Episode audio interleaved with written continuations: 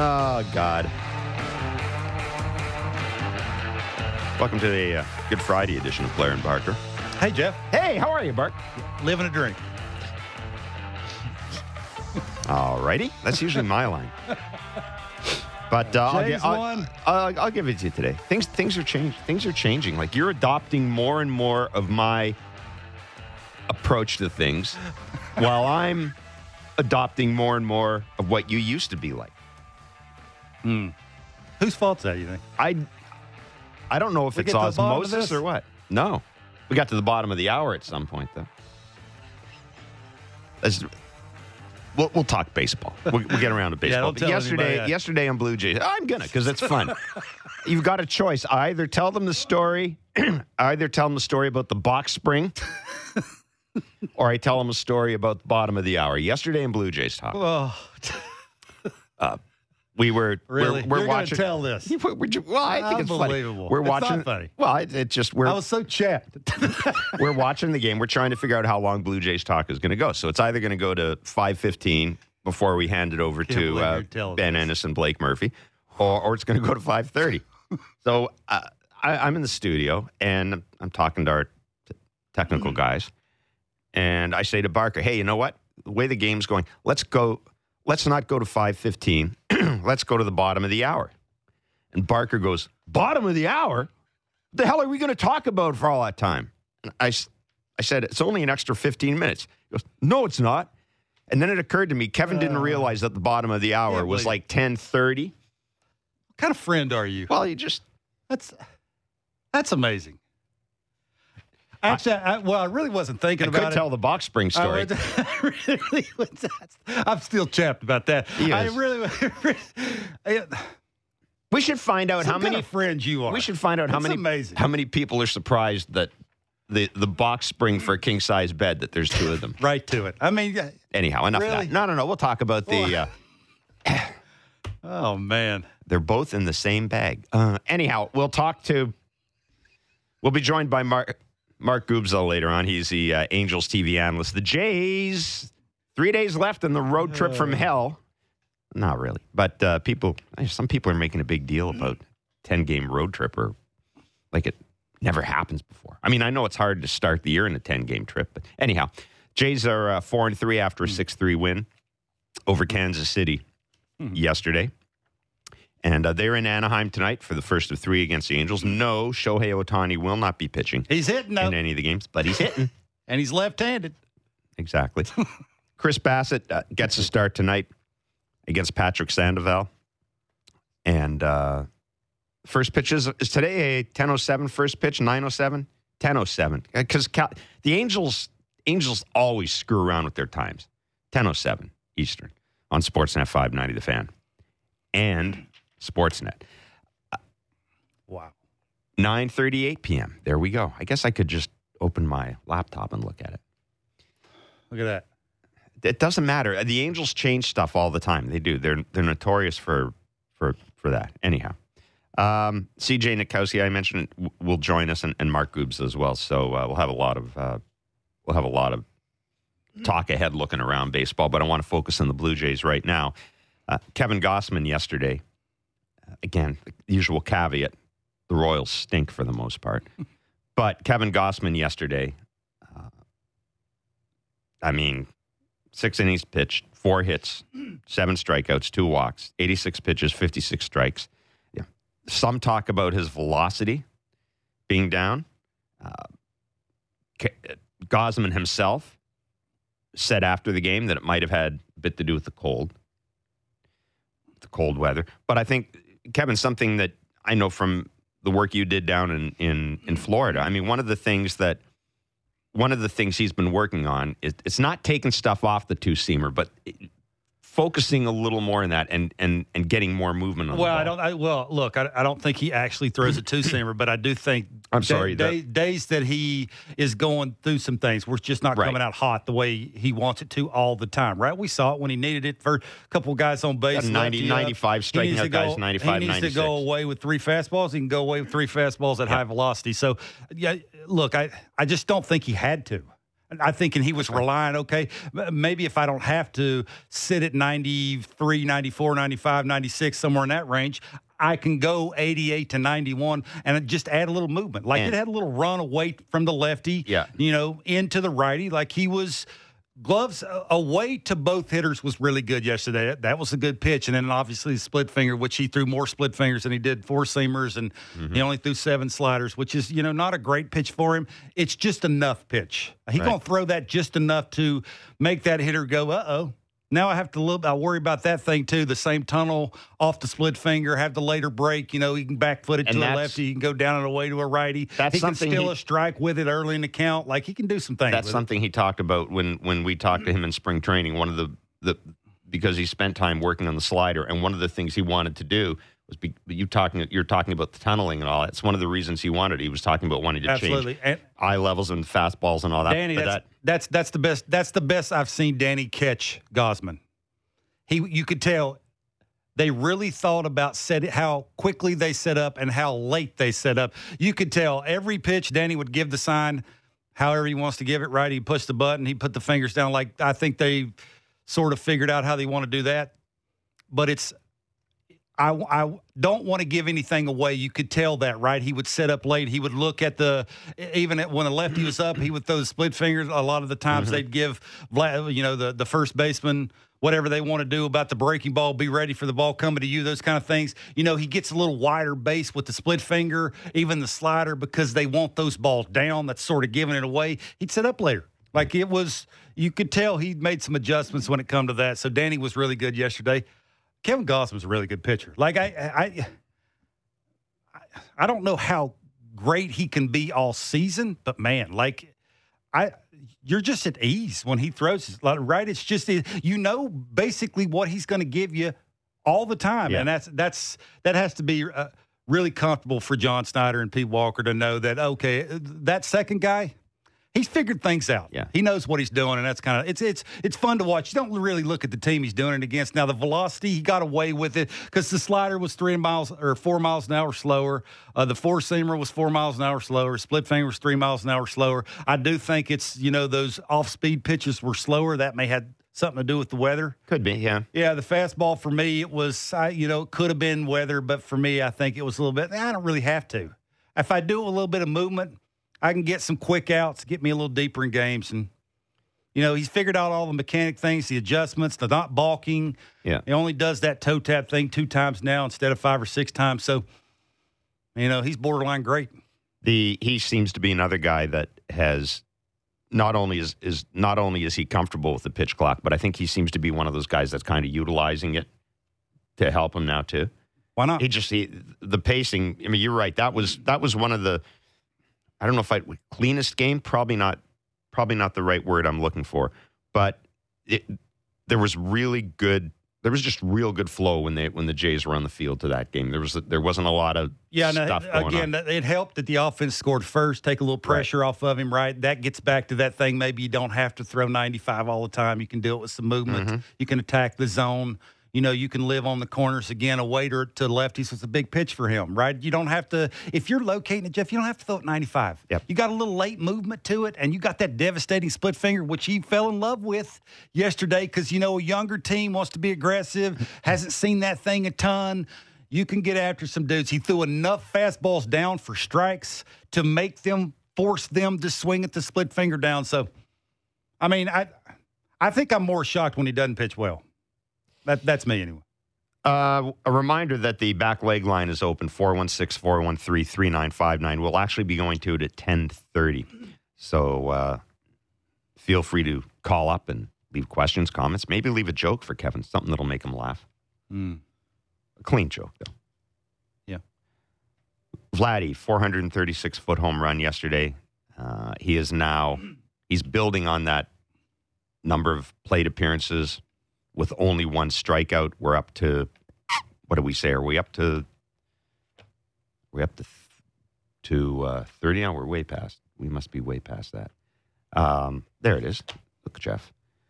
Through six games in 26 plate appearances, we talked about this yesterday. Had one strikeout, so add five more plate appearances yesterday.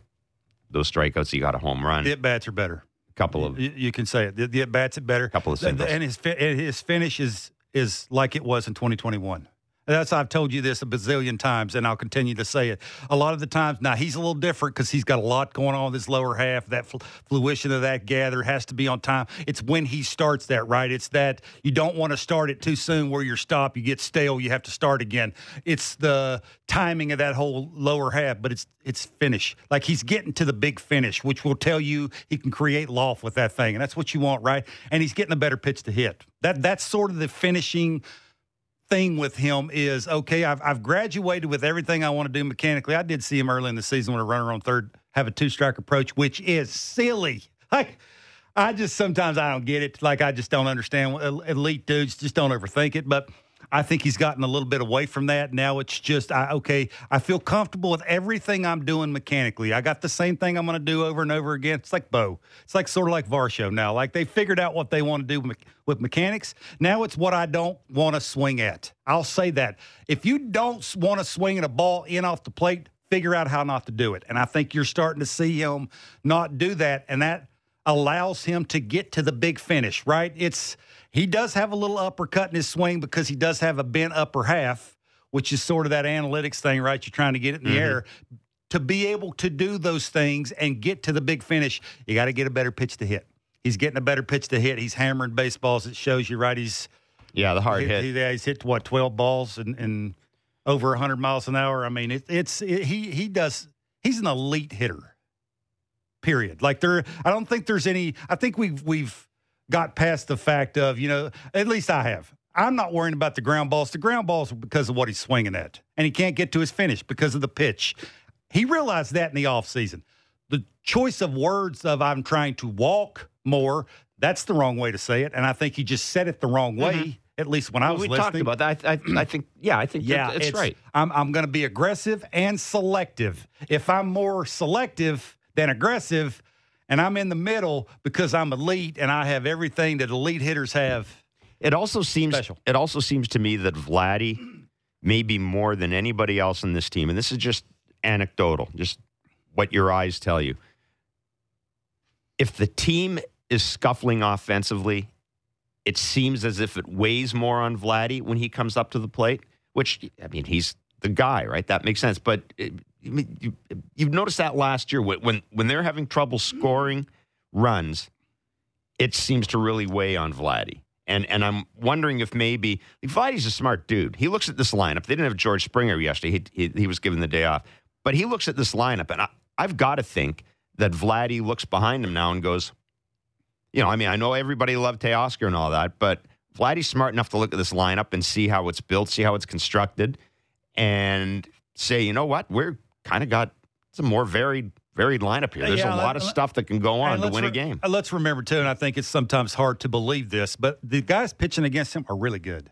Yeah. Like they have really good game plans and they can locate. That's the difference between the big leagues and the minor league. They can locate secondary pitches. They can make it look like a strike until the last second. They can allow you to get yourself out. And sometimes I think we forget that that we're just he's expected to go up because of the way we talk about him and he is that kind of hitter.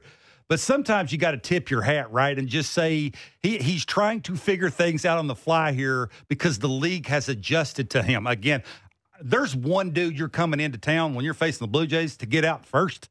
It's him. Like you're, and you're now all of a sudden because of who's around him and who's hitting behind him. You know, Marcus Semien was hitting in front of him. He was having a really good year. He left. You know, they were in Buffalo. That's a big deal, right? I don't have to. I don't have to hit a ball real hard in Buffalo to have success, right? And so he's and they were in trying Dunedin to, before that, There so- you go. So he's trying to figure out right is it is it for real like Mm-hmm. can i do these things and be that aggressive that like i was in buffalo and do that in real parks Yeah. and it's sort of the realization that you know because of who's hitting around you because a lot of things going on there's a lot of pressure everybody's trying to say that you got to be the man you got to carry us okay that's still true but refine it simplify it go up and be yourself and that's If he does that, he's going to have the numbers that everybody wants him to have. Seven games in.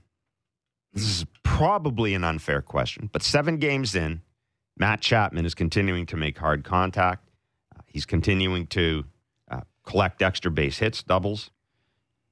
Uh, I'm not going to ask you if this is sustainable because we're only seven games in, but what you have seen from Matt Chapman this year does it does it explain his success? In other words, the- Absolutely. uh, so this this ain't a fluke, is what I'm And saying. some- and- the the changes he's made are being reflected in the hits he's getting. I'll say this. This is what I say. Before he hit the double for, with the two RBIs, he swung at a ball up and fouled it off. He was walking back around the home plate and he sort of made the motion of, with his hands, get the ball down. Mhm. That will tell you right there all you need to know that he is not worrying whatsoever about his lower half. Like that's just feeling right. Everything's going the way it's supposed to be going with that toe tap. He's using it with two strikes. He's never thinking about it now. And now all he's thinking about is get a good pitch to hit. If I get a good pitch to hit, because I found my sweet spot with my lower half. All these things are going to happen. I'm going to get the barrel out in front. My direction with my front shoulder is going to be that right center field, right? And I just react in. It's like that yesterday. I'm looking over there. I'm looking over there. My direction's in. I get in an athletic position with my front foot. Just my hips rotate. The ball goes where it's supposed to go because everything's right. I'm not thinking about my lower half, my mechanics. Can he do this all year? Huh? Is he a great hitter? Probably not. Again, I, I ask you, and I asked you this yesterday about Brandon Belt. What's a good year for Matt Chapman? That's what you got to ask. Is he hit the 220s last year? Is it 240? Is it 250?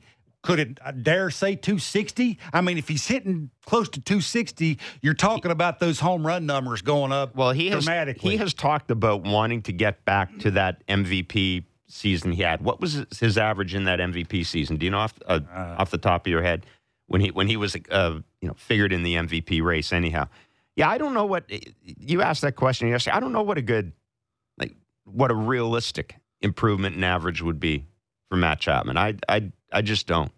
Uh, I tend to think that in Matt Chapman's case, Kevin, you focus more on home runs and extra base hits, right? Home runs and doubles. Okay, are I what I want out of my guy. I think you're talking about uh, 2018 and 2019. 2018, he hit 278 with with 24 homers and 68 RBIs. In 2019, he hit 249 with 36 and 91. Mhm.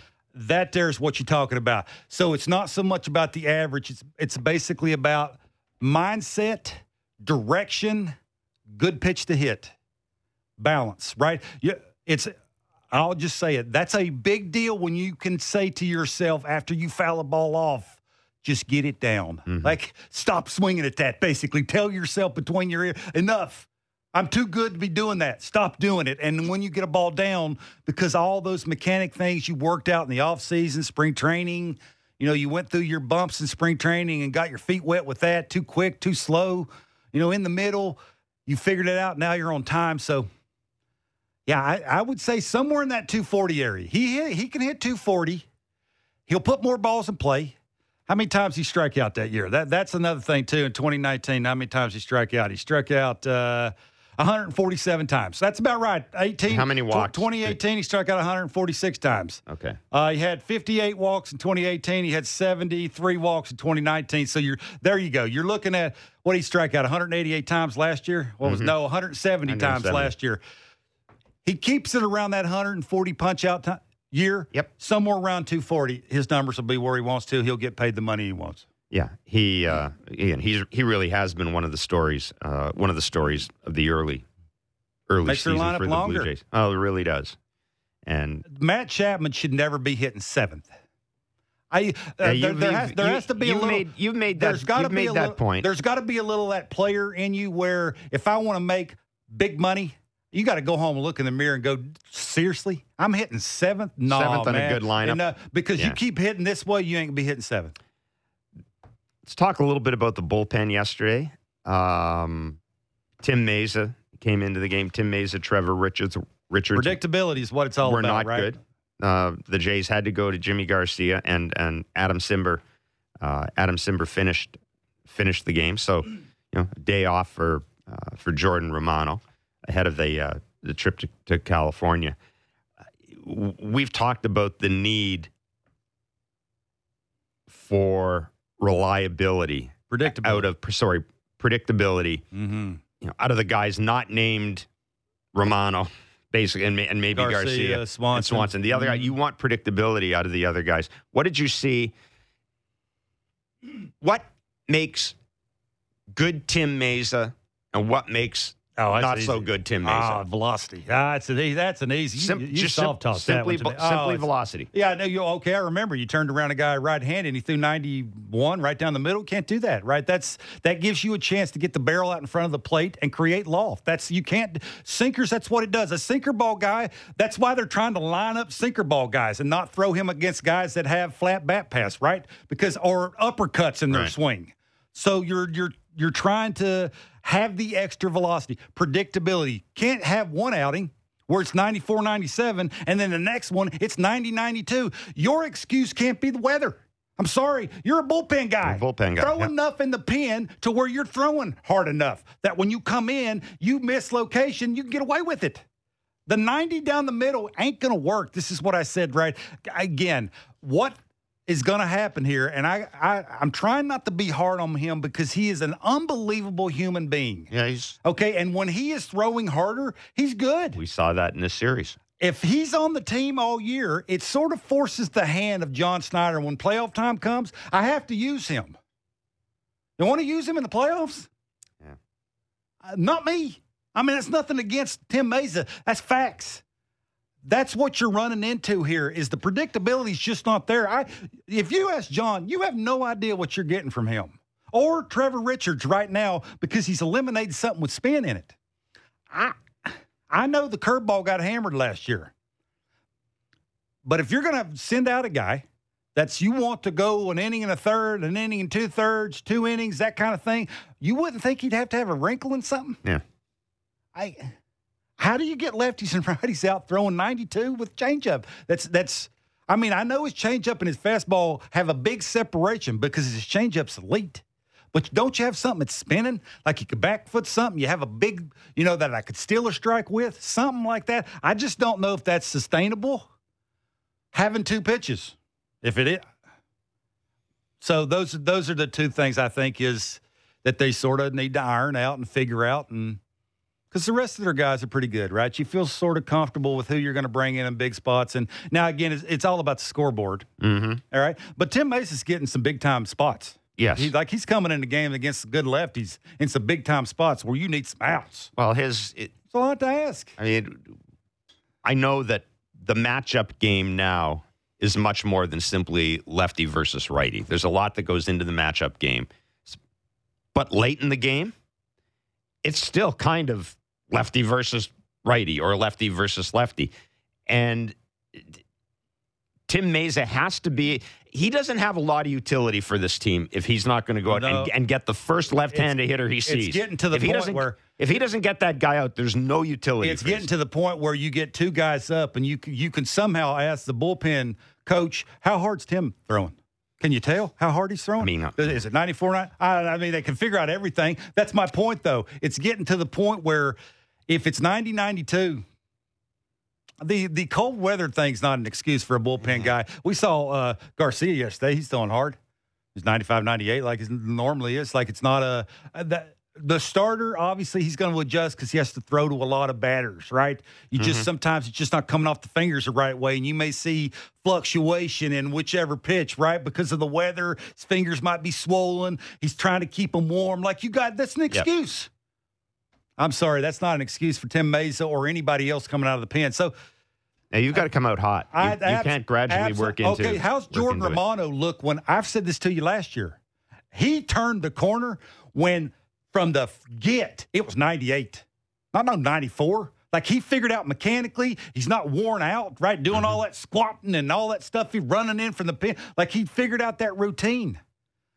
I. That's the issue they're gonna they're they're dealing with here. I think is you these guys are gonna help you. This bullpen's good enough to make the playoffs. We've seen this bullpen, other than Swanson, in the playoffs.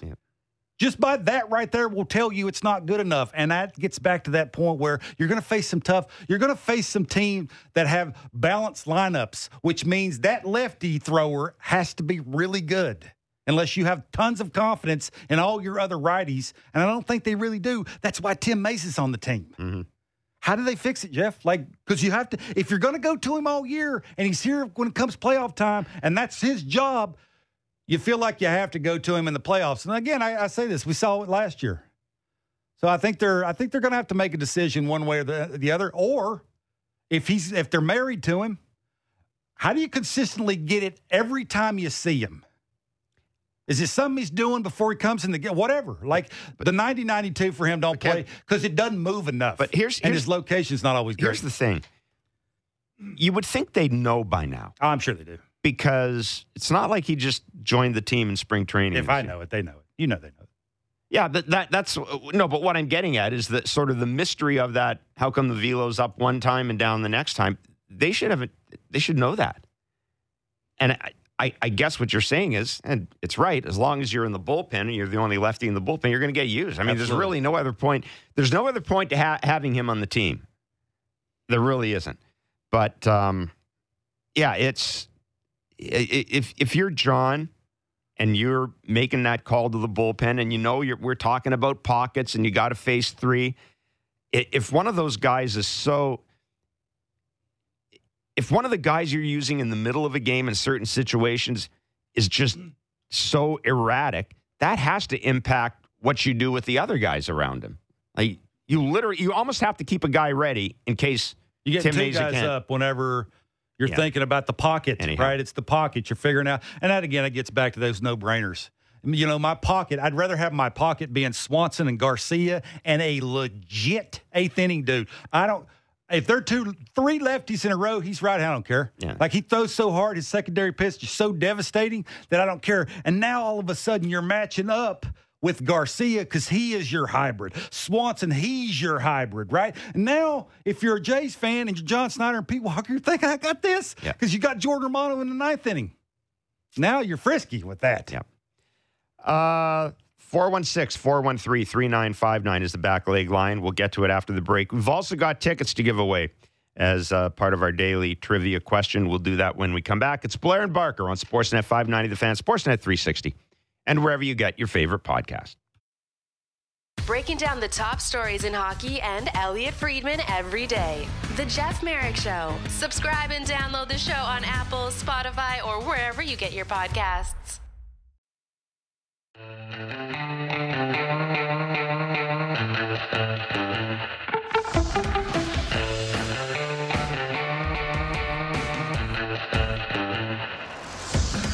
You know, Barker still, What kind of friend you are.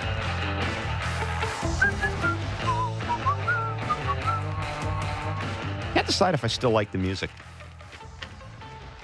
We need to change it up. I don't. I, it's kind of. I find myself whistling it when I leave the office, which is should never take your work home with you. Anyhow, Yeah, you don't do that. Yeah. what did you say, Boffo? Our producer got in my ear. What What did I say that was? Yeah, we should. Well, we do have a theme. Uh, forgive me. I should know the guys. Uh, Terry, the guy from New Brunswick, did a Blair and Barker theme last year, and for some reason, we I guess there's a CRTC thing or whatever. I don't know, but it was kind of fun. Remember, we played that, but maybe we could. Maybe a guy like Jason Isbell would do it. Hey, you have to pay him. Oh, you'd have to pay You'd pay Jason Isbell big. You're surprised that I like Jason Isbell because I don't strike you as the type of guy that would like kind of a. No, that's not the first Nashville guy I guy. would pick. No, that's No. good. That's good. I'm I'm learning. Uh, I'm learning about, I guess, country music from you. Your your your playlist. You do have an eclectic playlist. I'm all over the place. You really are. Yeah, yeah, yeah. You do have an. I like a lot of different music. You do. Depends on my mood. Yeah, some of it's good. Uh, we've been giving you the chance to win Blue Jays tickets all season long. Here comes the bus. We've been giving you the chance to win Blue All Jays day. tickets all season to long here in Blair and Barker, whether you listen to the radio or on our podcast. All you have to do is, the, is text the correct answer to our daily baseball trivia question to 590 590. We are giving away tickets today to see the Jays and Rays down at the newly refurbished Rogers Center on April Beautiful, I 15th. heard. I had a I had a person who was down there yesterday telling me it was really nice. That's and happy birthday to her. so. Yes, we can say happy birthday I, think, to I don't think she'd be mad at me. Okay, happy birthday to Hazel. Yeah, But you have to say it too. I mean, you you know, say happy birthday. happy birthday, Hazel. Yes, yeah. Like happy birthday, honey, or something like that. that's that's a bit strong. Okay. okay. Anyhow, this is to uh, today's questions to win tickets to see the Jays and Rays at the Rogers Center on April 15th. Yesterday, we gave away tickets, and the question was which current MLB manager started his playing career with the Tampa Bay Devil Rays? Did you intentionally call them the Devil Rays, by the way? Which is what, oh, you are so on top of it because that's what they were called before. See, there was a clue there. Anyhow, it was Rocco Baldelli not Matt Quatraro or Kevin Cash. Now, Kevin Cash would make sense were it not for the fact that Kevin Cash played for the Blue Jays before he went. Hmm. In fact, did he actually play for Tampa? He didn't, did he? Ah, Anyhow, there you go. This question's easier. And again, this is for tickets to see the Jays and uh, Rays at the My Rogers Rays. Center on April 15th. Our Rays. This former Blue Jays catcher ended his playing career as a member of the Rays in 2015. I would have had to think about this because there's, well, I throw out a name of somebody. well, I don't like the race, so I'd have to go look it up. Probably. yeah. Anyhow, this former Blue Jays catcher ended his playing career as a member of the Rays in 2015. Please text the answer to 59590 for your shot to win. See rules at sportsnet.ca slash 590. You'll have to think about this one. Oh, Cash did? Okay, so Cash did play for the Rays. There you go. He did play. So Kevin Cash, that was not like the dumbest answer. Hmm.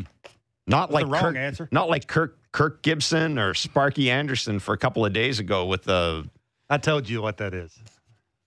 Tigers. A couple people sitting around. You won't write that. Yeah.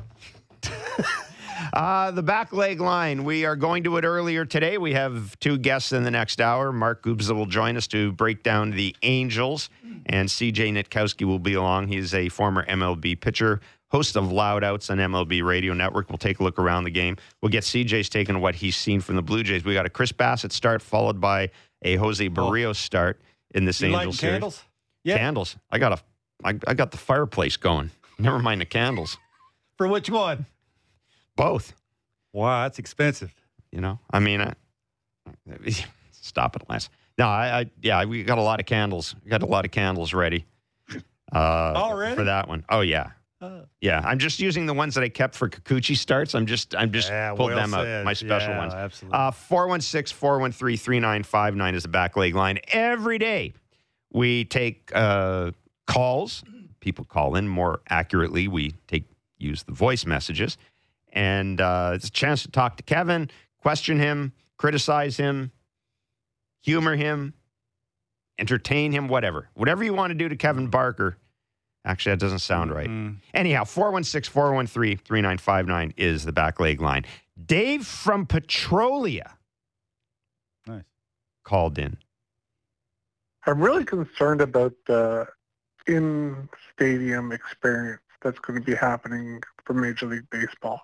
Yes, the new changes are great for people watching baseball on TV, but I'm worried about concession lines and missing game most of the game because of the pace of play. I'm going to the home opener, looking forward to it. Go Jays. I mean, Hey, it's a great question. It, it is. It really is a great question. And uh, Rob Manfred actually addressed this last weekend. He was asked about, as part of their studies surrounding the pitch clock, did they do, whether it was a focus group or whatever, was there any work done on the impact it would have on concession sales? Now, in the minor leagues, the impact wasn't dramatic. In fact, in some cases, they sold more beer because people are power drinking. I mean, I, I can't put it any other way. I, you know, instead of going one, God, damn, I better, I, I got to get two because it could be the, it could be the ninth inning by the time. Oh, It's, seriously, that so. makes sense. but at the end of the day, there You're wasn't. it- up. there there wasn't a uh, it, it, it, and again it's minor Dramatic leagues change, minor leagues so it's different anyhow but there, there wasn't that dramatic a change. Uh, let, let's let's see how it plays out at the new ballpark. You know, there there's uh, one of the things, and I don't know if the Jays have this or not, but one of the things you're seeing in, in some of the stadiums in the states are sort of these express lines where you go and you you take a beer out of the freezer and you scan it yourself and you you know you pay with with your card and, and, and away you go. Um, and I don't know. I th- I don't know if they necessarily have Well- that. I, I think they do. I think I remember seeing in social media there is one. Lance said, "Okay, so self serve beer spot." But yeah, it, it's a valid point. And It's a great point. Adam Silver, the NBA commissioner, was on a panel with Rob Manfred and Gary Bettman, and um, uh, uh, this was like two or three years ago, and they were talking about the advent of in-game, in in stadium gaming, so gambling while the game is going on in stadium, and Adam Silver told Rob Manfred, it was actually it was kind of a funny moment. He said, "I don't know why you guys want to speed up the game. Your game is perfect for in stadium gaming." Mm-hmm. You can bet pitch by pitch, like whatever. Sure. Why would you speed it up in order to take away, in order to impact your revenue stream? awful. That's why. Well, yeah.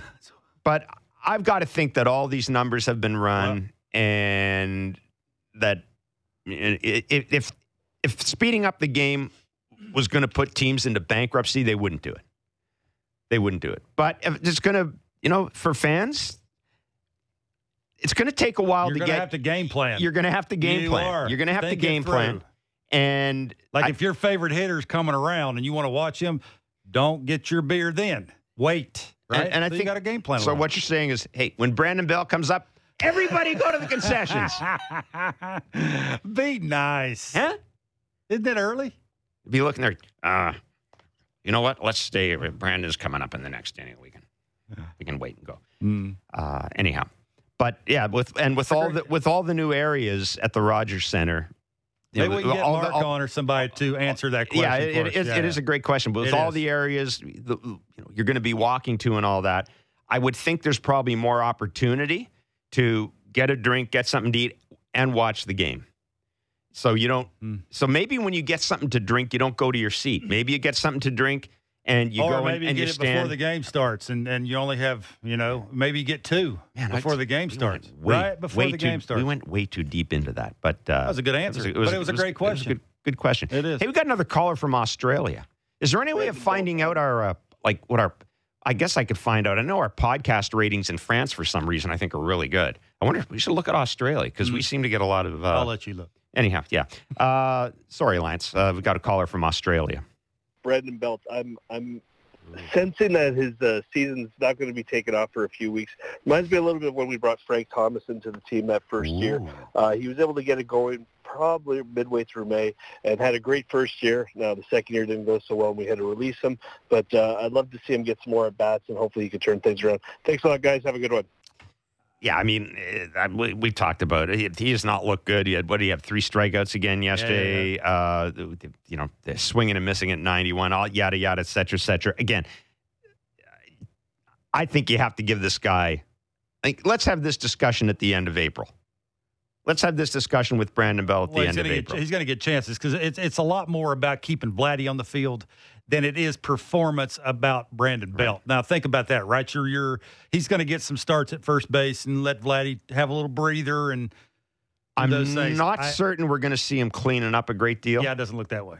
Doesn't- Right now? unless he gets really hot and you play the hot hand and maybe you move him up. I, uh, the, But he- we're not like- I got to be honest with we're you. not. We're not.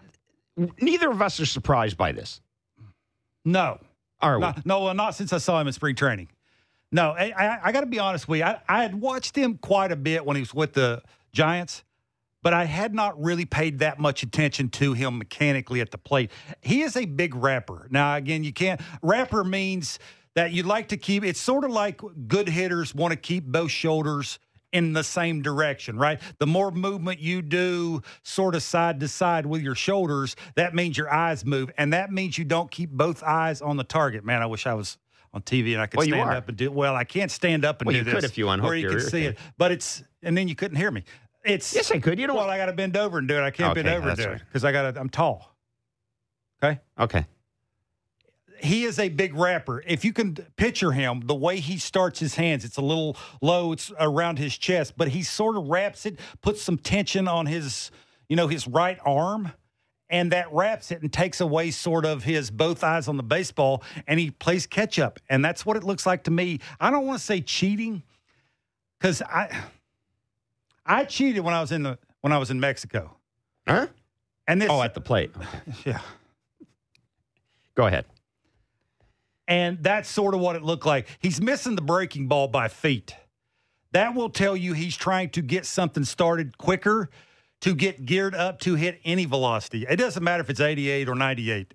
You know, I saw him, you know, he pulled a ball foul that was 91 yesterday, which is a good sign. You want to see him do that. He should try and do that a little bit more in batting practice. I haven't, I've only seen a couple of his batting practice and he tried to go the other way, which is okay. Uh, but I think that's sort of what it is, right? He's is, trying to take John Schneider the other way. Is, he's, he's trying. BP? He's trying. Yeah. Yeah. Uh, it wasn't John. It was somebody else. John Yeah. only lives the first group. It was. uh It's just. It's very until for me he gets a little bit better direction. And again, I get back to you. What What do you expect from him?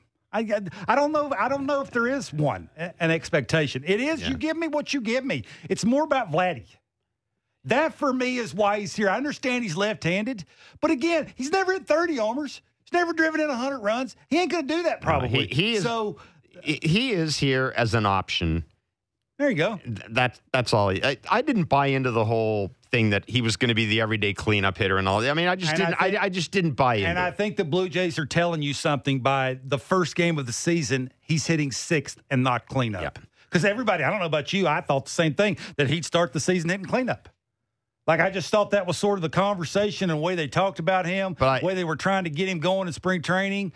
And then you show up and it's Varsho. I The- think they're telling you without the, telling you. the other thing, yeah, and I th- uh, the other thing that happened too is is you know, Dalton Varsho is the best left, left-handed bat they have right now. No doubt. Therefore, he's going to hit at the top of the no order. doubt, hot hand. And Kiermaier, Kiermaier's 'Cause perfect at the bottom. Even even Dalton's dad came on here yesterday and said he was shocked Yeah. when he was hitting cleanup. So nobody really knew that. I don't think.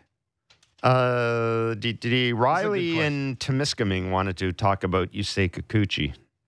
Uh, I just want to get your guys' thoughts on the the leash uh, Schneid's had for Kikuchi last night. Uh, I know it's early in the year, but um, you're trying to build Kikuchi's confidence, obviously, and I'm just my mindset would be maybe give him a longer leash and kind of make him feel that confidence, not only for himself but from from the management as well.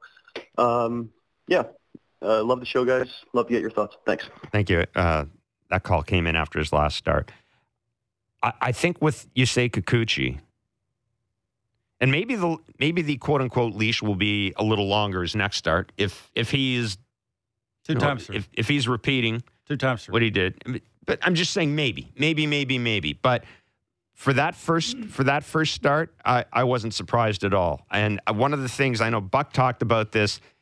I'm a big believer that when you've got a guy like Kikuchi, when you've got a guy you're sort of trying to to, to bring back. I really do like having him end on a good note. I know it sounds dumb, but if I've got if I've gone two times through the lineup and he Yeah. ends up by punching somebody out or something Don't- like that, I'm like, you know He- what? I, I'm happy. he's your fifth guy for a reason. Yeah. Okay. Uh, it, it's that it's that they're trying to stay away from him facing the top of the order three times. Yeah. Two times with ninety topping out at ninety eight. I mean, that's about as good as it's going to get. And again, and that's I- I- fine. I- hey, you know what? In this day and age, for your fifth starter, if you're going to give me five or maybe five with gusts up to six innings, Let's be I'm honest happy with you. with if I'd have that. told you and you didn't watch a second of his start, and I told you he only struck out two guys, I think it'd be gone to like the two and a third innings. No question. So I, he did have he did go away with a lot of confidence. That Yeah. that's the thing, right? When he pitched as well as he did, the velocity's there. You know, for me, he's married to the cutter a little bit too much, and against good teams, that's good hitting. Yeah. He's going to have to figure out how to stay away from the middle of the plate with that thing and not and not But you made it. you made a very good point about the cutter because I was this essentially last year. There was a time where I think they just basically tried they took Well, it they away did, from they him. Did, they did. They did. But you made the you, you, you made this point, which I thought was a really, really, really good point about because I was surprised that he threw something like I said, what happened to the whole?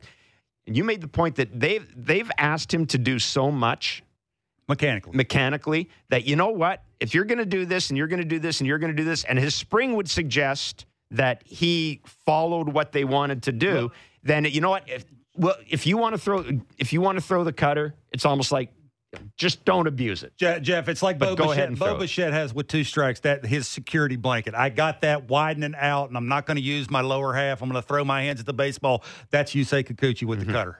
I I'll, I have that for whatever reason he feels comfortable. It's not a good pitch. No. Uh, you can raise your. I mean, you don't have to be a pitching coach because the pitching coach eliminated it last year because it's, what's- it's not a good pitch. But I will say this: when it's 98 on your four seamer and 89 to 91 on your cutter, that's a bigger difference. Now you're playing a little bit. It's almost like a moving changeup, but it looks like a cutter.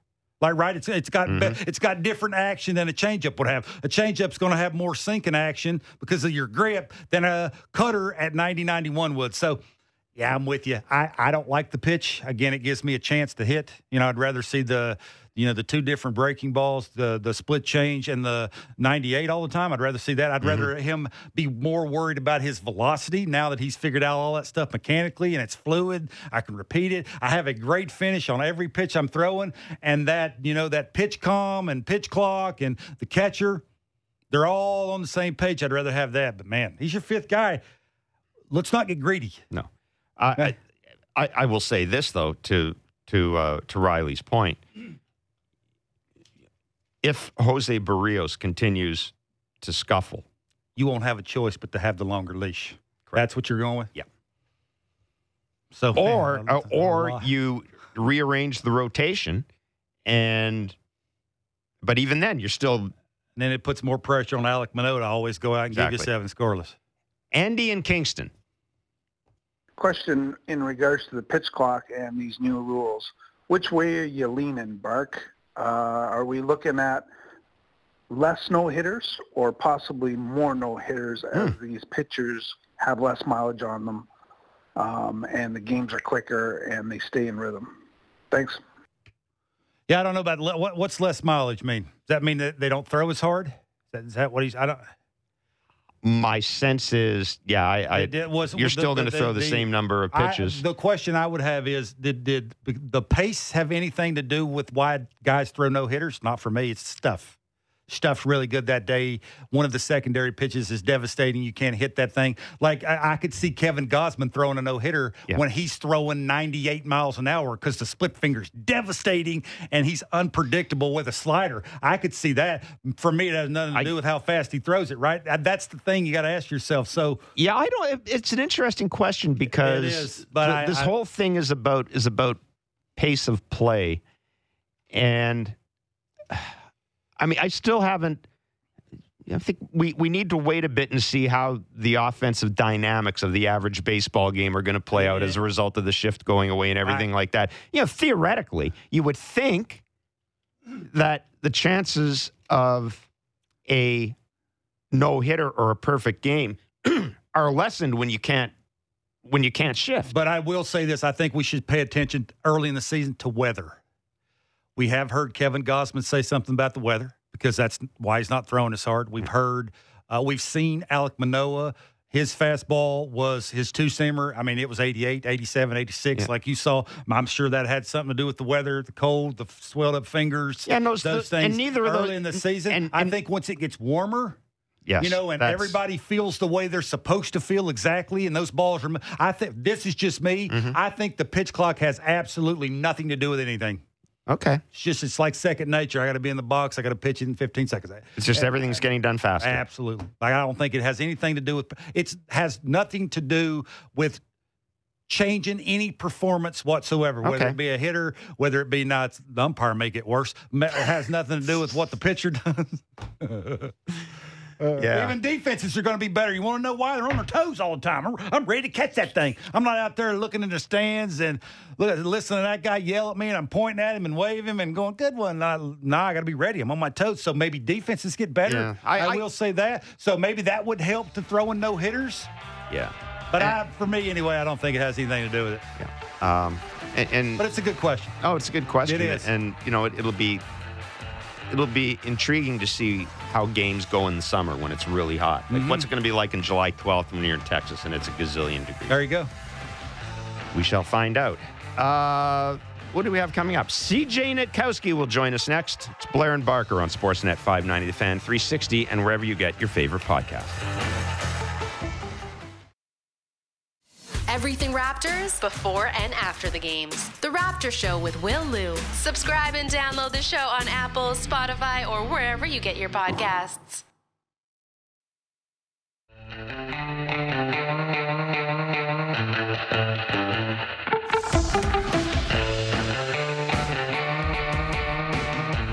God.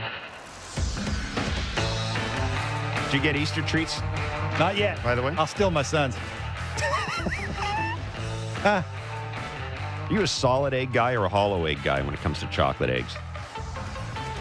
I don't. I It's know. chocolate. Yeah. You're the only person I know would overthink that. You really are. You do actually think about it. No, I don't want it because it's hollow. Huh? Well, you are. What is the matter with you? I've just lost my spot. Holy, well, here, I got seven of them. No, I got it here. I'm There. No. We uh, had a conversation a couple of days ago.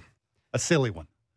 Well, we've had many silly So what? conversations. We had a conversation a couple of days ago about uh, the what would you call it? The run in, I, I, I guess, the tension, The calling of out. the calling Of out out. of There you go. Well, Tyler O'Neill, yeah. Canada's own friend of the show, et cetera, et cetera, et cetera, by the Cardinals manager uh, Oli Marmol. And I mean, we played the clips. I don't want. I don't want to go back and play the clips now. But essentially, the manager suggested that Tyler O'Neill wasn't hustling. Tyler O'Neill big words. said, "Yeah." Tyler O'Neill said, "I was working on. He's been working on a new running technique." Um, and uh, Tyler O'Neill wasn't in the lineup the next day. So Uh, two plus two equals four. Yeah. We had our say. I, I think it's, well, we had our say. And our, our next guest, CJ uh, Nitkowski, he and uh, Ryan Spilborghs uh, on Loud Outs, CJ is the host of the show, Loud Outs on MLB Network Radio. They covered it extensively. Both of them spending a great deal of time in clubhouses, obviously. CJ, thanks for joining Barker and myself. And I mean, I just got to tell you, I, I, I heard what you guys said. It, it, was, it was exactly what we said. I thought it, it was if you ever if they had a manager university and they wanted an example of how not to deal with it that to me would be the classic example. Like it was just like here's a fire i'm pouring gasoline on it and then the other guy comes along and goes well hell if it's already burning i mean i'm not going to put it out. I might as well. It was just it it was just dumb. But i i i I, I blame the manager. I blame the manager 99.99%. Yeah, I think I would probably agree with you, unless it was manager university from like 1950. Then it'd be okay that you can, you could do that. That's but true, Things yes. have changed pretty dramatically, and uh, you know, public perception matters more than ever to players because of how much coverage there is. Listen, there are times we've all seen it where a guy doesn't run a ball out, and then it's the opposite. Right, Mm-hmm. we've seen it in Atlanta a couple times early in Ronald Acuna Jr.'s career, whether it was Freddie Freeman or, or Brian Snitker kind of having to get on him, and sometimes that's spilled over into the public because there was some real frustration. He's a star, uh, and I think you know a lot of young players kind of go through that at times, get a little bit too comfortable, whatever it may be, or just make assumptions. You know, Max Muncy happened to him last year in the postseason. That's right. Huge play Yeah. where he sat, he thought that either he either thought it was a homer or thought Juan Soto was going to catch it, but didn't bust it out of the box. Kind of took it easy. It should have been a double. The inning ended in a double play, and they lost by a run. Uh, it was huge in the postseason, but you didn't see Dave Roberts out there blasting them, right? So the point is that those kind of things do happen. When it doesn't happen, and you blast a player, I almost feel like something else must be going on there. Like, is there something else leading Yeah. up to this that would push Oli Marmol into this uh, situation? Because none of it makes a lot of sense. CJ, it sounds to me like the manager doesn't want that center fielder to be that center fielder on an everyday basis. If this happens this early in the season, no, Yeah, Yeah. I, I think you might be right. I mean, like I said, there's got to be something else there. And Tyler O'Neill, to me, I've always liked him from the outside. He plays the game really hard. Uh, seems like it to me. You never know what's going on on the inside, right? Is there something else there we, we never really know from the outside? Uh, but I kind of got that same impression. I'm like, well, it must be a problem here with the player uh, in particular because it just didn't make any sense. You know, and all, I don't know about you guys, man, but like listen, this game's been around for a long time. The nonsense about like the Cardinal way, like come on, like enough already. Like we, you know, we have 30 big league teams and they all play the game hard Mhm. and they all have expectations. And, and I, the Cardinals have had a ton of success over the decades, right, over the course of that franchise's history. But to act like there's some kind of secret sauce in the way that they do things and the way that they hold their players accountable. You know, for the longest time, I would compare them to say the Atlanta Braves franchise, right? Franchises that have been around a long time, never much drama coming out of either one of those. I credit Bobby Cox for all those years in Mhm. Atlanta and kind of what he established there. And the difference all of a sudden now, like we want to talk about the Cardinal way. I can't imagine a Cardinal manager uh, from years past that would have done something uh, like this. Like Bobby Cox never let drama come out of Atlanta because they always treated you well. No matter what hard decisions they had to make, they always treated you well. That's how you get that reputation as an organization. Yeah, that's what I found really, really odd about it. And you pointed out on social media as well. Uh, I mean, it's not it's not like he was it's not like he was dogging it. Um, you know, I mean, the numbers suggest he wasn't dogging it, but you know, Kevin made the other point that that I hadn't thought about in the, you know, Tyler O'Neill's defense, and it may have been true, but he said, uh, you know, I've been working on a running technique, and guys do. I mean, Bo Bichette talked about that one-off season. Yeah. Bo Bichette worked with the sprint coach to overhaul his running technique. But Kevin's reaction when we played the clip from Tyler O'Neill was, well, hang on. Wouldn't the manager know if a player, if one of his players is, you know, spent the Hundred offseason percent. working on working on on working on something? Like it was hmm. just, again, it's just He should. it's so just a bad look. CJ, open Bad door luck. policy too, right? Every player can go into the manager. It's the other way around. Also, you can call a player in and say I didn't like what you did. Just don't air your Yeah. grievances, right? It's odd. Yeah, and that that was the thing I felt bad for him, right? Because he said he almost he was pretty surprised by the whole situation, and you have to be careful sometimes when the media comes to you and says the manager said this, Yes. right? Because of whether or not it's accurate, you have to be careful because you guys are looking for a reaction in that spot. That's kind of the thing that happens a little bit more, maybe some of those bigger markets uh, like New York and Boston and Chicago, and places where it's a little bit more competitive among the media. So there might be that one guy looking for a rise or a quote. Next thing you know, a story takes off, and there's not a ton of truth to it, or kind of on a false premise. So he was really taken back by that part, and then having and they I give him a lot of credit from the story that I'm understanding and reading is that once that happened, he went back into the manager's office uh, to discuss it. So I thought that was good on him. Um, you know that that he would do that, but the fact that any player in that clubhouse felt like they were ambushed by a, by a comment that their manager made is again not a great look. Uh, so how do you like the new look Major League Baseball with the the pitch clock, the you know bigger bases, the the regulations as far as shifting is concerned? It's been great. I, I I love it. I mean, I think the shift stuff has certainly helped with some base hits for us. I know you guys have seen it before, but Marcus Semien over at second base is really showing off the range now a Mhm. ton. Right, he's over there by himself. He's made some tremendous plays here early on in the season. That was one thing we were kind of wondering: was that going to happen? More athletic plays from their infielders because they have more ground to cover because they're not going to be put in the perfect spot or the highest percentage of spots where the ball was going to be hit. They're not going to be in the outfield, even 10 feet deep in the outfield or a few feet on the grass. It's not allowed anymore. So they have to work a little harder to go side to side. It's been fun to watch. It's also good to see for us here with the Rangers a guy like Corey Seager who had approximately 27 hits lost to the shift last year, second most in baseball. Uh, that batting average will be up for him, no doubt, this season. We've already seen a couple of balls get through that otherwise would have been outs via the shift because the shortstop would have been on the other other side of second base. The second baseman would have been in short right field. And so that's really good to see. I think it's better for the game, better action. There's been a little bit, you know, a couple of blips here and there with the pitch clock at times. I, I'd really like to see it go away at the end of the game if the game is close. We were lucky to have Rob Manfred in the booth with us for opening day, and I asked him about it.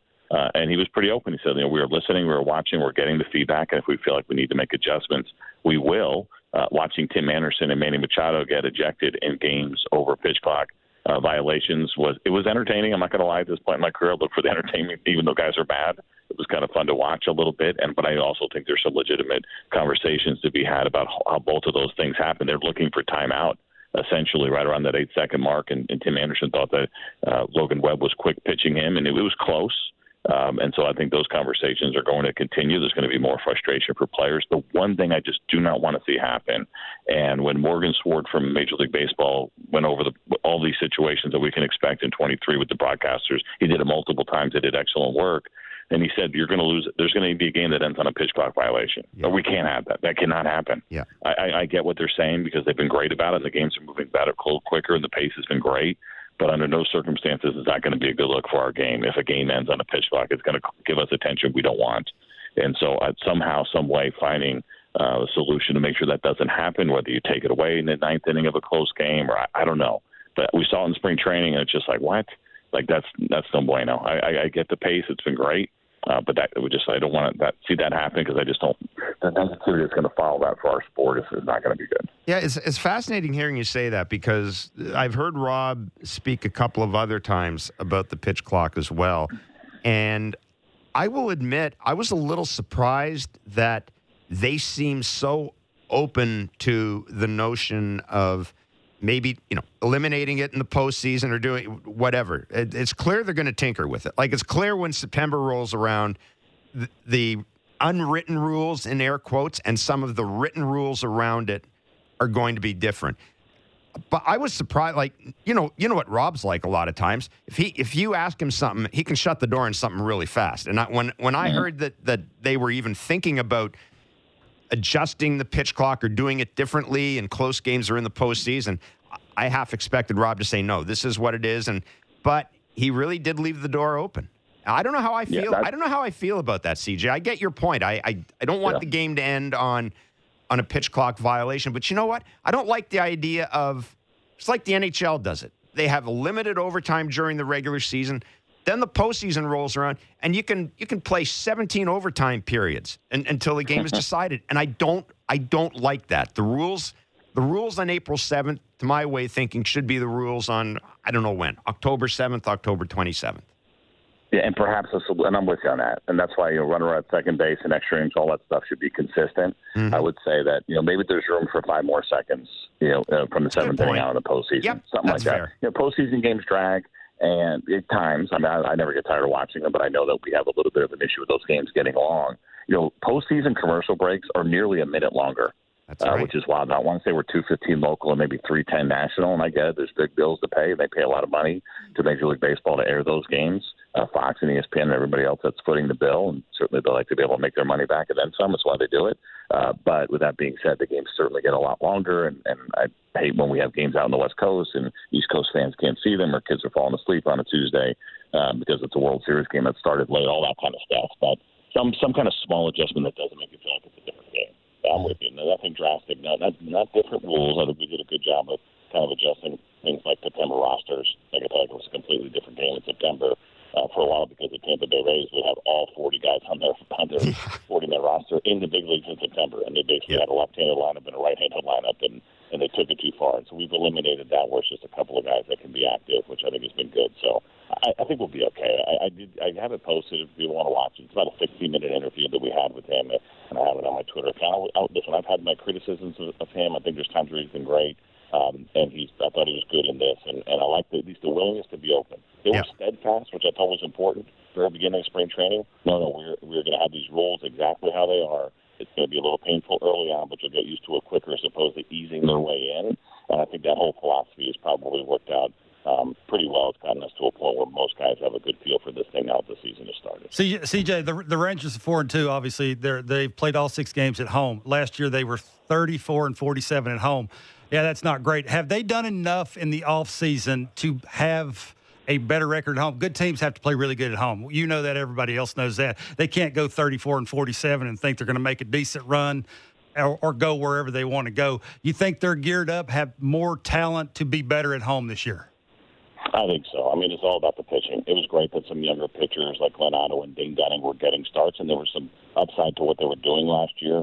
Uh, no doubt, I feel a little bit bad for those guys because basically the Rangers go in and completely uh, fill up their rotation. There's no room, uh, you know, for the young players right now to, to have a spot in that rotation. So I think it probably had a lot to do with that. Their opportunities will come, no doubt, because uh, the guys that we have now with Jacob deGrom and Nate Eovaldi, Andrew Heaney, Jon Gray, Martin Perez, it's a great rotation but they're not all making 32 starts this year. I think that probably makes a difference as far as what you're talking about. Some of that younger pitching, uh, working through some things. It's a good ballpark. It's a good. Uh, I think overall, whether it's home or away, they've done a really nice job of putting a better roster together. It was a really nice start to the season for them with that first homestand, hitting the road now with a quick one here against the Cubs, and then right back home again, um, and giving those fans a reason to want to come to the ballpark. Not not just because it's great, not just because we got a cool new barbecue place in the ballpark uh, much like they've done in Toronto. Like you, you want to be there, uh, but you also want to watch a really good team, and and they've done that. And I would tell you the two question marks I think for me going into the season regarding just kind of the wins and losses was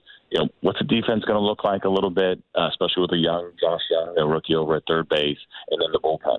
And both of those things have been really good through the first six games. Jung has been playing an excellent third base. Uh, the bullpen, I believe, has been the best in baseball. I know ERA is a little early to look at ERA, uh, but they have been better than expected. And so all of a sudden, that optimism that we had going into spring is now a tick higher. Mm-hmm. There's a couple of things you were a little bit iffy on are actually been really good to start the year. CJ, I was going to ask you about the fans. Uh, what's their expectations, right? You're in the West. You got some good teams, the American League East, right? The Mariners are going to be better. Obviously, the Astros. Realistically, what would be a good year for the Rangers?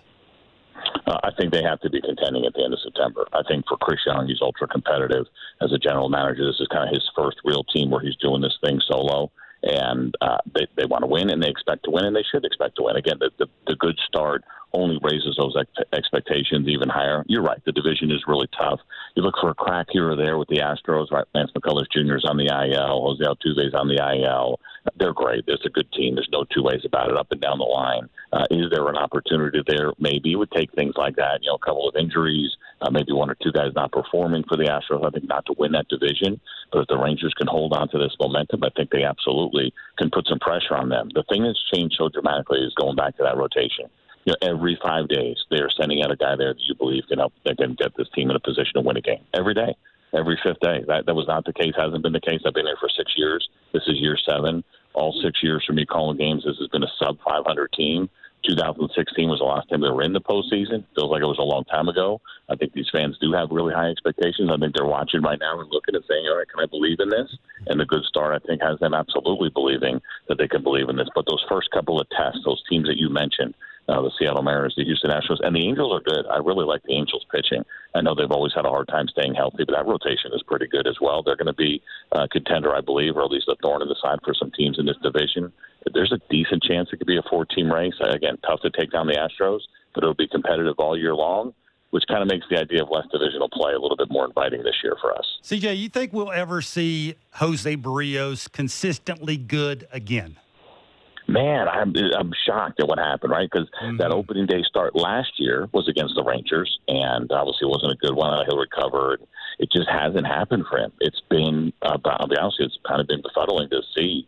Uh, I've always liked him a lot. Everything you want from a talent and personality standpoint is all right there. You see why the Blue Jays invested in him. Um, but I've been a little flustered to see this. I don't, you know, we talk about guys kind of first year, a little bit extra pressure with the big contract. I thought he would have worked through that uh, by the end of last year, and he hasn't. So um, they got some digging in to do. And then, you know, it's like anything. Then you go into a slump or you start to struggle, and then everybody has an opinion. There's a lot of things coming in. How do you best manage those and really come up with a game plan? I wonder that part for him, knowing he wants to do it so badly for his team and for the Blue Jays and really for the entire country of Canada, that huge fan base that they have. That's probably got to bring a, a little extra pressure that he hadn't dealt with before because uh, he seems like a nice guy. He probably wants to please everybody and he wants to perform. So working through that right now, uh, it's got to be a real challenge. He's talented enough to get there. He'll get there soon enough. I'm just surprised it's taken this long. Mm-hmm. CJ, as as as a former as a former pitcher, what did you want to see in your second start of the season compared to the first start of the regular season, or even maybe the third start? Like, is there is, is, there kind of a mental checklist that okay, if movement, first, velocity, yeah, those kind first, start of the year, okay, I'm going to get this. Second start of the year, I want this to be better. I want this to be better. Mm-hmm. I want this to be better. Third start of the year, you know what I'm saying? I want that to be a little better yeah. and a little better. Uh, walk us through that a little bit. Well, first of all, for me, I was just hoping to still be in the rotation. But for the guys that were good yeah. and could hold their and hold their spots down, I think you're looking to see your stuff hold a little bit deeper into the game. But it was interesting watching Jacob deGrom in his second start. Um, you know, he's been a little bit on a pitch count. Started to look like he was gassed around the fifth inning. He worked through that and then able through a solid sixth inning. Right? I think those are the kind of things you're looking for. As the fatigue starts to set in, as you get deeper in games, and the pitch count starts to climb, how do you get through that? And then can you hold? Is your stuff going to drop, or can you kind of grind through, finish it up, and then maybe even go a little bit deeper? I think those are the things that you get deeper in games. Second, I know we don't see it enough, but or as much anymore. Mm-hmm. Second, third time around through the order, uh, four, five, six, seven times up, uh, getting that deep into games. I think that's what you're looking for because you can do your work all day long. You go through spring training, but nothing matches the intensity of a big league season and facing a big league lineup. So those are the things that, that I'm looking for. How's the stuff holding? What are the breaking balls looking like? How's the location late? Say for some of these starters as we start to get up to that, you know, 75, hopefully to 90 pitch count somewhere in that range. how's the stuff look? Because that should be gradually getting better uh, every single time. CJ, from afar, what do you thought about the Blue Jays so far? Well, I picked them to win the World Series. So it's, uh, you know, whenever we do these things, I always want to take a little bit of a chance.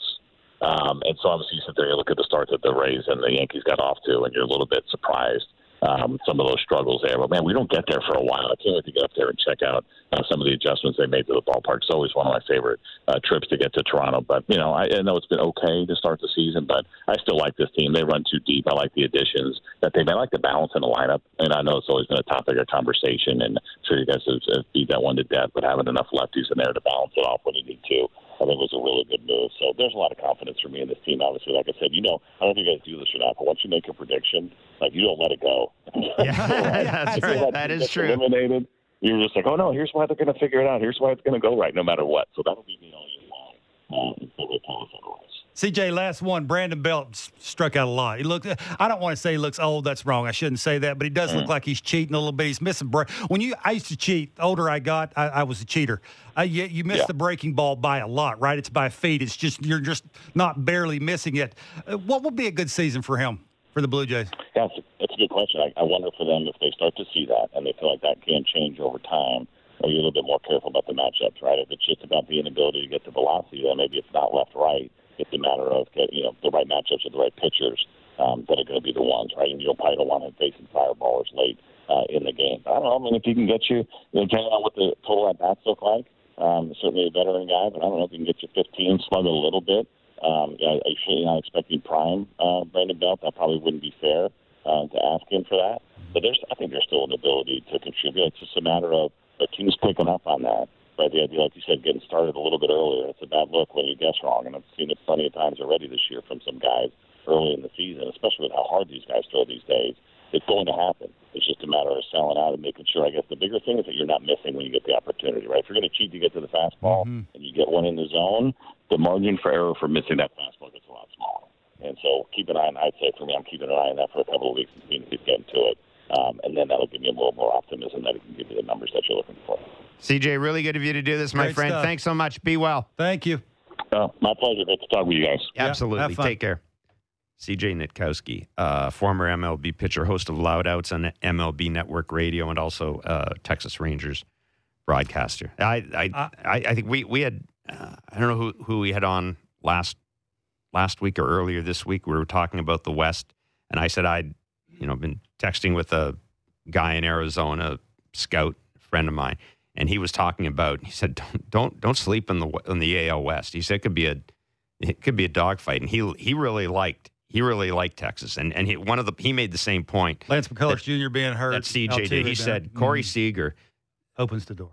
yeah, and and and Corey Seager. These new rules are almost designed for Corey Seager.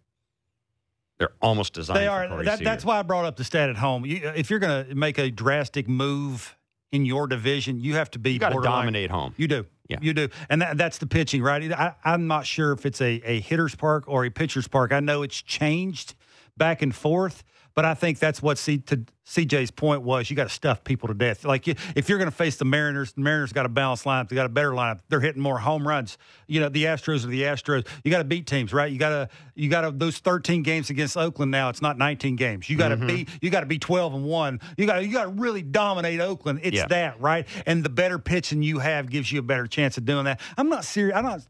That's why I asked what would be a good year, and I don't think his answer was make the playoffs.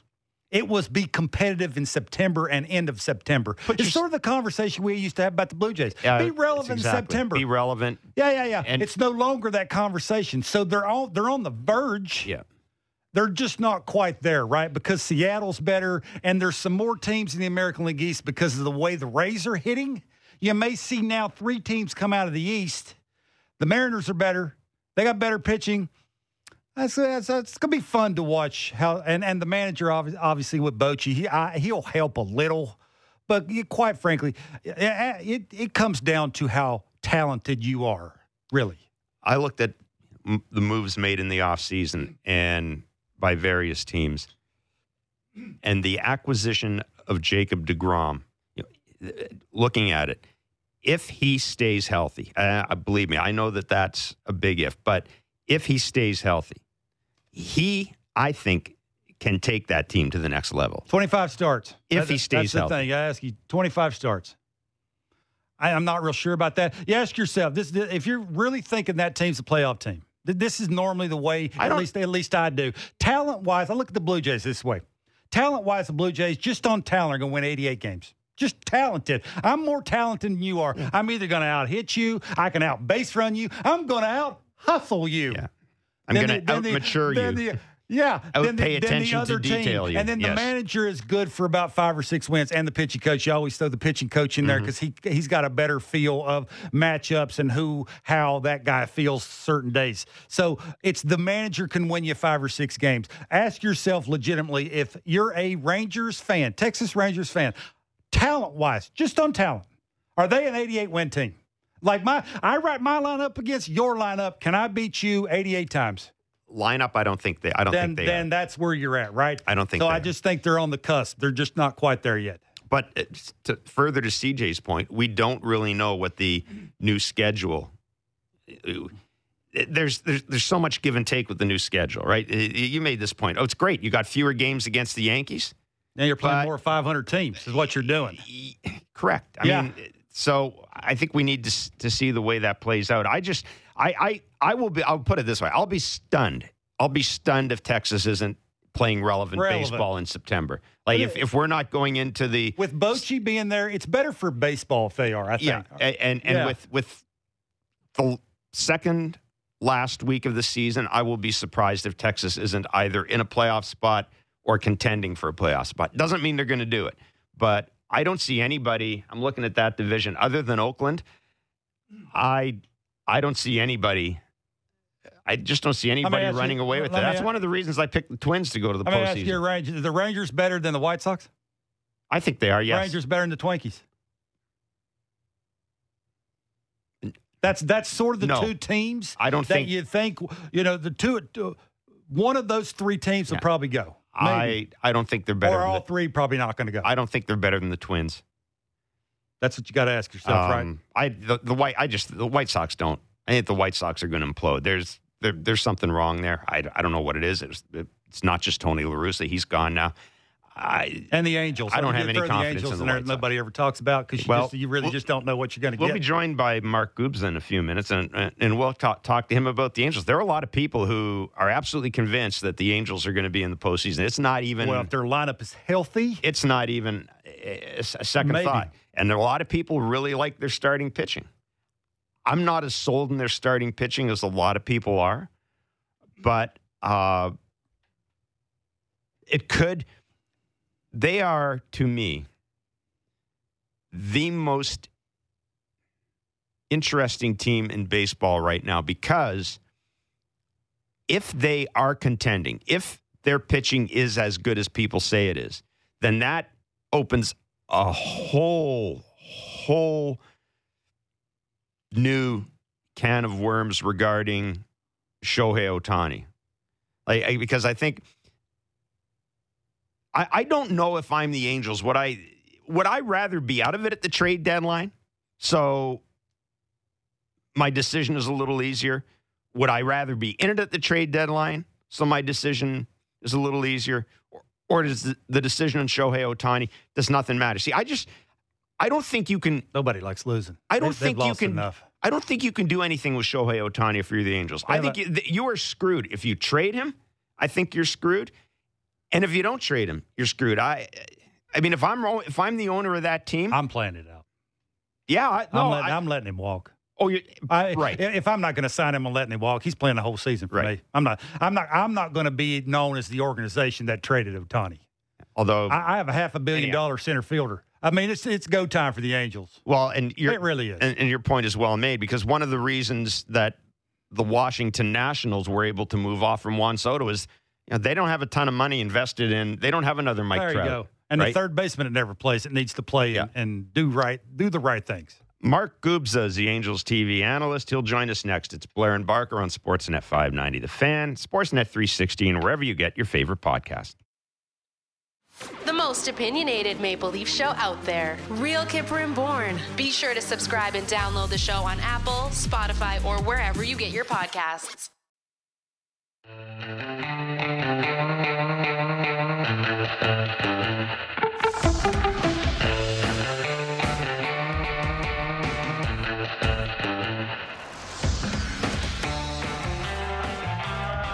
Okay, we're back.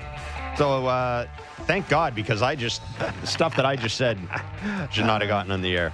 No, Uh. no, I just I was just uh, saying hello to my mother and Easter and everything like that, and and and all of you. Hope you're having a uh, a, peaceful weekend. And uh, if you're in this neck of the woods, how nice is it to see the sun?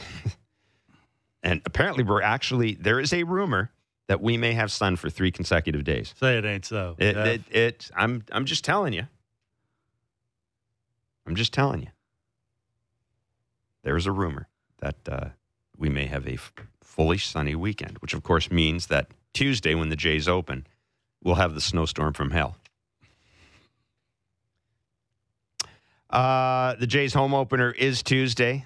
Uh, I'm excited. I am too. Uh, we will be uh, we will be down there. We'll be doing Blue Jays talk uh, from the Rogers Center on Tuesday, uh, and of course we'll be back Blair and Barker ten to noon uh, on Monday. And this is the Angels home opener tonight. Thank you, Mark. Uh, Mark Boffo, our producer. Vladimir Guerrero Sr. is going to be throwing out the first pitch tonight. That's awesome. Yeah, it'll be kind of fun. And um, I mean, the Angels. Will Vladdy catch it?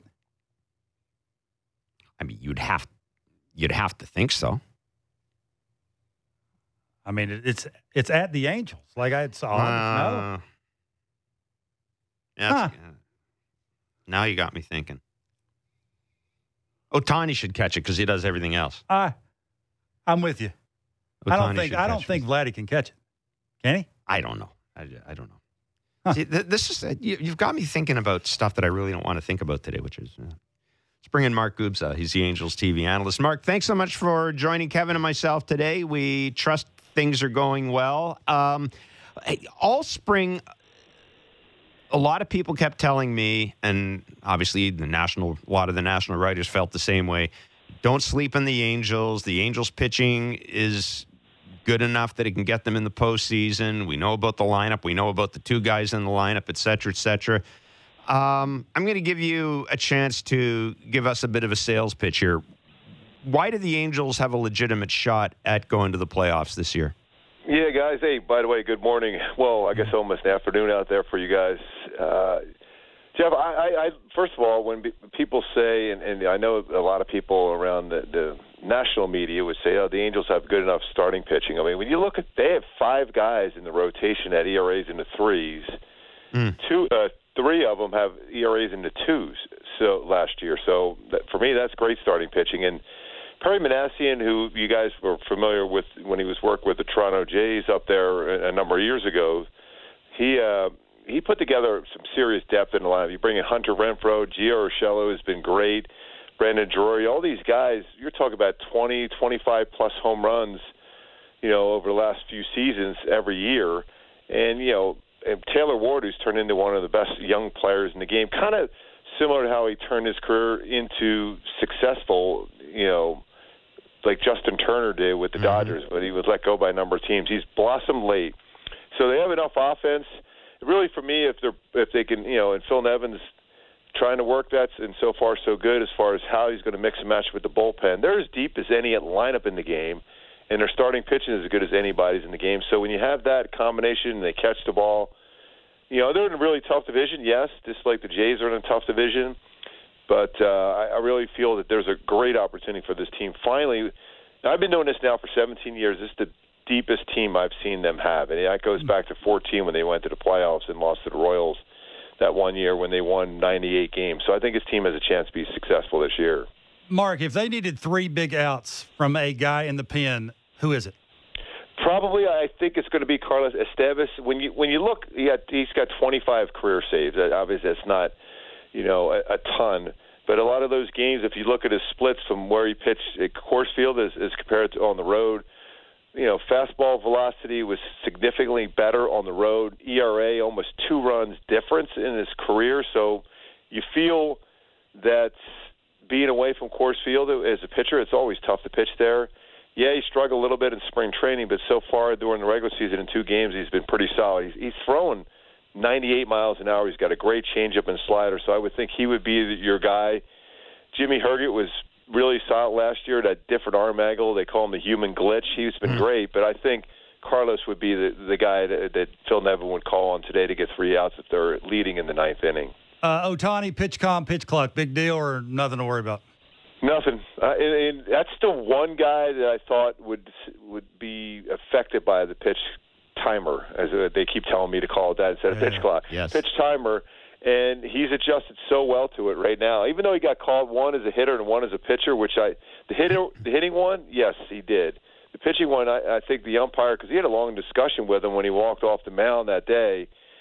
Uh, I still think he, he made a mistake on that one. It's been no issue at all. And I think it's going to actually make him better because there was times last year we were talking 30, 40 seconds in between pitches, which doesn't help your defense out a whole lot when they want, need to be on their toes. Better chance he gets traded at the trade deadline or he is an angel 2024? Zero chance he's going to get traded. Uh, I, I think if the team wins, which all indications, and this like we just talked about, mm-hmm. if they win, there's a good chance, a better than you know, 60, 70 percent chance, probably even higher if they're winning, because I think he felt that incredible energy when Team Japan won the World Baseball Classic. And being around a team that's winning, I think it's tough to leave at that point. But uh, I mean, it's going to be a lot of money they uh, the Angels are going to have to give them, just like every, anybody else would have to give them. But uh, uh, I, I think winning will cure everything for the Angels and for Shohei Ohtani. I was going to ask, do you have any idea what the number might be? Big. Uh, you, you keep hearing anywhere between 500 and 600 million. Wow. That's the thing, though. When you when you make a deal like this, you you really it's hard to be able to put players around you. You know what mm-hmm. I mean? Because if you're going to be that high up, you already have Trout at about 40 and, and Anthony Rendon about 37, whatever that is number. So that's three players. It's going to be significant part of your team payroll. But uh, you know, there's you know, hopefully there's ways that you can you can work around that. But uh, it, it's how much money he brings in for your team annually to begin with is is astronomical, and what he's making in endorsements on the side, he's making over forty million himself this year. No baseball player in Trout, I think, is second, like at five million. So he's making a lot. I think the comfort zone for him, and the Angels are want to give him an opportunity to do both, pitching and hitting.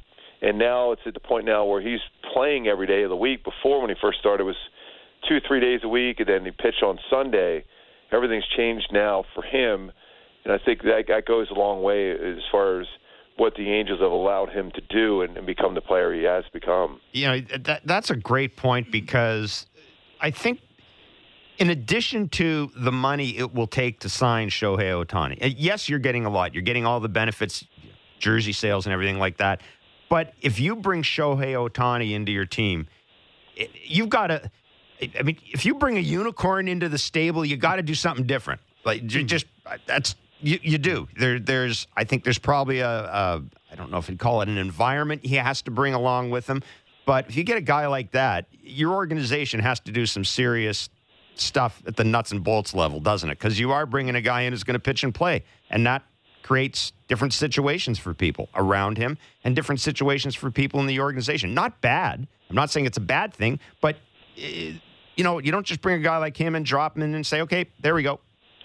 Yeah, exactly right on that. When when you think about it, if he goes to another team, you're asking the other starting pitchers to all of a sudden become part of a six-man rotation. And yep.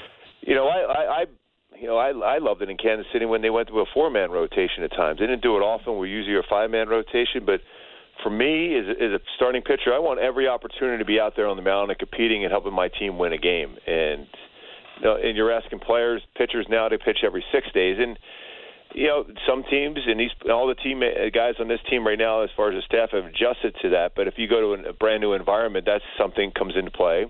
Also, he's going to DH, and eventually star players get a little older, and, and you want to get them, get them off their feet, and they're going to DH. Well, that's never an option anymore. So you'll have to make all those adjustments, and, and teams will. There's no doubt because he's such a special player with an incredible work ethic that he makes everyone else around the, him better. But still, it's it's an adjustment period, and some guys are always hesitant about, especially starting pitchers, pitching on every six days because it's it's a different routine for you because you're used to that five days. You throw your bullpen two days after you pitch, and you're ready to go. Now you have to wait and adjust your own routine yourself. But uh, you know, if you get a chance to get Shohei on your team, you're going to do that. But for the time, you know, the initial part of it's not easy to do. Hey, uh, have you, given the success he had in the World Baseball Classic uh, this spring, and, and just given the attention that is has been on him and will be on him as this year goes on, noticed anything different about him? Like, is he hand, is he the same Shohei with all this stuff going on that he was last year or or the year before? Yeah, I mean he's he's having fun. He's smiling. I, I think he enjoyed that winning aspect so so much that uh, I think he and and every time I've ever talked to him, and every time I even watch him over the last five years, especially the last two years, where he's basically put the team on his back. He's willing to do anything he has to do to help the team win a game, whether it's I'll go back to this two-game series against Kansas City where he had two three-run home runs, eight RBIs, and the very next day he struck struck out 13, which is his career high. I mean, who does that? No one does that. But uh, I think he's really enjoying himself. I don't know how you can do that under the circumstance because everywhere you go, everywhere we've been, we only went to two cities so far. The question is, where are you playing next year? Where are you playing next year? I know Aaron Judge went through that last year, mm-hmm. and it isn't easy. And I, I remember my same thing going, getting close to my free agent year. It is the hardest thing because then all of a sudden you you know anxiety comes in there. Do I you know do I want to get this done as ASAP so I can just concentrate on playing the game, or do I am I willing to roll the dice and and and be out there in that free agent market where everyone's courting you and bringing you in and wanting you to tell them how great their organization is? It's not easy that decision. So. But if there's anybody ever that's more focused than any human being on the planet, that would be Shohei because he's all. You know, first thing you ask him, how you feel? I want to win. That's mm-hmm. all he ever says. I want to win, and and, when, and that's you can tell that's all he wants to do. I remember uh, when I was covering the Montreal Expos, Tim Raines going through that, and I, I had a talk with Tim one time, and he, we were talking about the questions because every city they went to, uh, yeah, we are interested in coming here next year, and I remember him saying the hardest thing is it, he said the hardest thing is remembering what city I'm in and how I should answer it. And I kept thinking of the you know the movie Spinal Tap where they keep going you know hello Cleveland and they're not in Cleveland. And I, I yeah. it, it, it it it just it's it's always stuck with me the idea that I gotta answer it a certain way. Like I'm not gonna say no, I'm not coming to Milwaukee. Are you nuts? I can't say that, right? I've got to. Yeah. And it, I think it, I don't know if it wears on guys, but it's got to get old. If someone yeah, keeps I mean, asking you all the time, it's got to get old. And it, it's, it's especially when you think about it, like you go to whatever city, like oh yeah, I mean I I love to be able to play here. Well then you're sitting right next to your teammate who's playing in with the Angels. So it's so hard. It's such a tough thing to balance. But uh, you know, I think for the most part, Shohei so far has been really good about it. Doesn't put himself out there to have to answer these questions all the time. But Mm-hmm. eventually, like we're going next road trip we go on after this homestand, we go to Boston and New York. I, I can't Oh, hello. imagine how crazy that'll be. yes. Yeah. Oh my God. Yeah, I mean it's, it's unbelievable, but uh, everywhere he goes, and, and it's I, I, I always uh, I guess I'll date myself a little bit. It's like the Rolling Stones or the Beatles going in concert. It is insane everywhere he goes. So I mean, regardless of where he plays next year, and I still firmly, I still am confident. I think you're going to see him wearing an Angel uniform for his career. But uh, it, until that happens, boy, everywhere he goes is going to be the same stuff. Mark, you think they have any idea how to keep Anthony Rendon on the field? Yeah, you know what? He had an unreal spring training, and, and he was moving around as good as I've seen him when I watched him when he was with the Nationals. Uh, yes, he's he's going to have a big time year. Yeah, he's in the midst of this suspension, and today's the last day of it. He'll play tomorrow, but uh, he looks fantastic, and I, I, this team absolutely needs him. Absolutely needs him playing because he was he's such a leader. And and what he does at the plate, how he slows the game down, he's so calm. He hits the pitcher's best pitches and all the other guys, whether it's Trout, Ohtani, or Renfroe, or any of these young or these other players, young players included, just watch him and, and are amazed how he just hits the best pitchers, and he's never even looks like he's frazzled at all, and, and he looks incredible at third, like he did when he's with the Nationals. So I think you know, the Angel fans are finally going to see him perform at the level they they anticipated when they signed him. Mark, we're going to let you run. Really great of you to join us today. Thanks so much. Have a good year. Jeff Kev, Jeff Kev, thanks guys. I appreciate talking to you guys. We'll see you in Toronto sometime later on. Awesome. Absolutely. Look Can't wait. forward to it. Take care. That's Mark Goobs, uh, Angels TV analyst. He's a, he was a great pitcher. He's part of a really good you could royal say- you staff. could I, you could argue that if Anthony has a, com- a s- a full season, he's the reason why they will go to the playoffs. Yeah, you have to figure if Trout stays on the field and can play 135 ish games, he's like he's sort of like Springer now. Uh, if Ohtani continues to do Ohtani things and they get some decent bullpen productivity, Yeah, you'd, that- have, you'd that- have to think Rendon is. It links in their lineup. He's he's a tough out. Sounds like he's a good dude if that matters to anybody. So Yeah, I've got some. I, a big deal for them. I mean, I've got some concerns about the bullpen, but that's also something that you can that you can address. It was really interesting, uh, you know. And Mark's obviously Mark's spent a great deal of time around that team, and like a lot of club broadcasters, probably is in pretty good contact with ownership. He just like was dismissive of the idea he's going to be traded. Yeah, there's no chance. There's no chance. I'm with him. I, I, I mean, I'm not even in the room. I've never talked to the owner. But if you're the owner, I don't- you'd you be can't. nuts. why be- would you? Why would you? Like, I, I what what am I going to get for him? Yeah. That's better than he is, or he warrants me trading him. And Like, I, and I think the you won't. you know the, the Why go through the hassle? Yeah, that's basically what yeah it is. exactly. Yeah. And, and and the question about Yeah. about Shohei handling the thing, and, that, and that, that's a great point Mark made. I was just looking at the schedule. They are in Boston and New York. You know that is going to be a media circus. But I think maybe the fact that Ohtani's first language is Japanese might give him a little a little bit of a buffer there. Um, you know, the the Angels are pretty careful with how they with how they handle him. And I mean, I've got to think, you know, there will be a ton of there's already a ton of Japanese media following he handled him, the WBC great. You could tell. You Yeah. can tell he, he's the total package. Like he just, Oh, he is. every- he takes everything and just uh, he's happy. He smiles through everything. But as Mark said, you know, it, You and it- it is an interesting point. If you bring him, if you bring him to your team, you are not just going to plop him down and let him run. You now you got the rest of your starters. He's right. Guys have got to learn that there's, a, and I mean, it's you're a good. good problem to have. It's a good problem to have, but guys are going to have to learn to deal with the sixth man rotation. We talked about the DH. Bye bye Vladdy DHing to keep his bat in the lineup. I'm saying if he were to come to Toronto, all, all I'm saying is it's it's you, you do you do whatever you could to get him, but once you got him, the investment and the thinking isn't over. Once you've sold him on coming to your team, Yeah. now you've All- got to structure something. All things. you have to do is say he's the best hitter you'll have. He's the best pitcher you'll have. Figure it out. Yeah.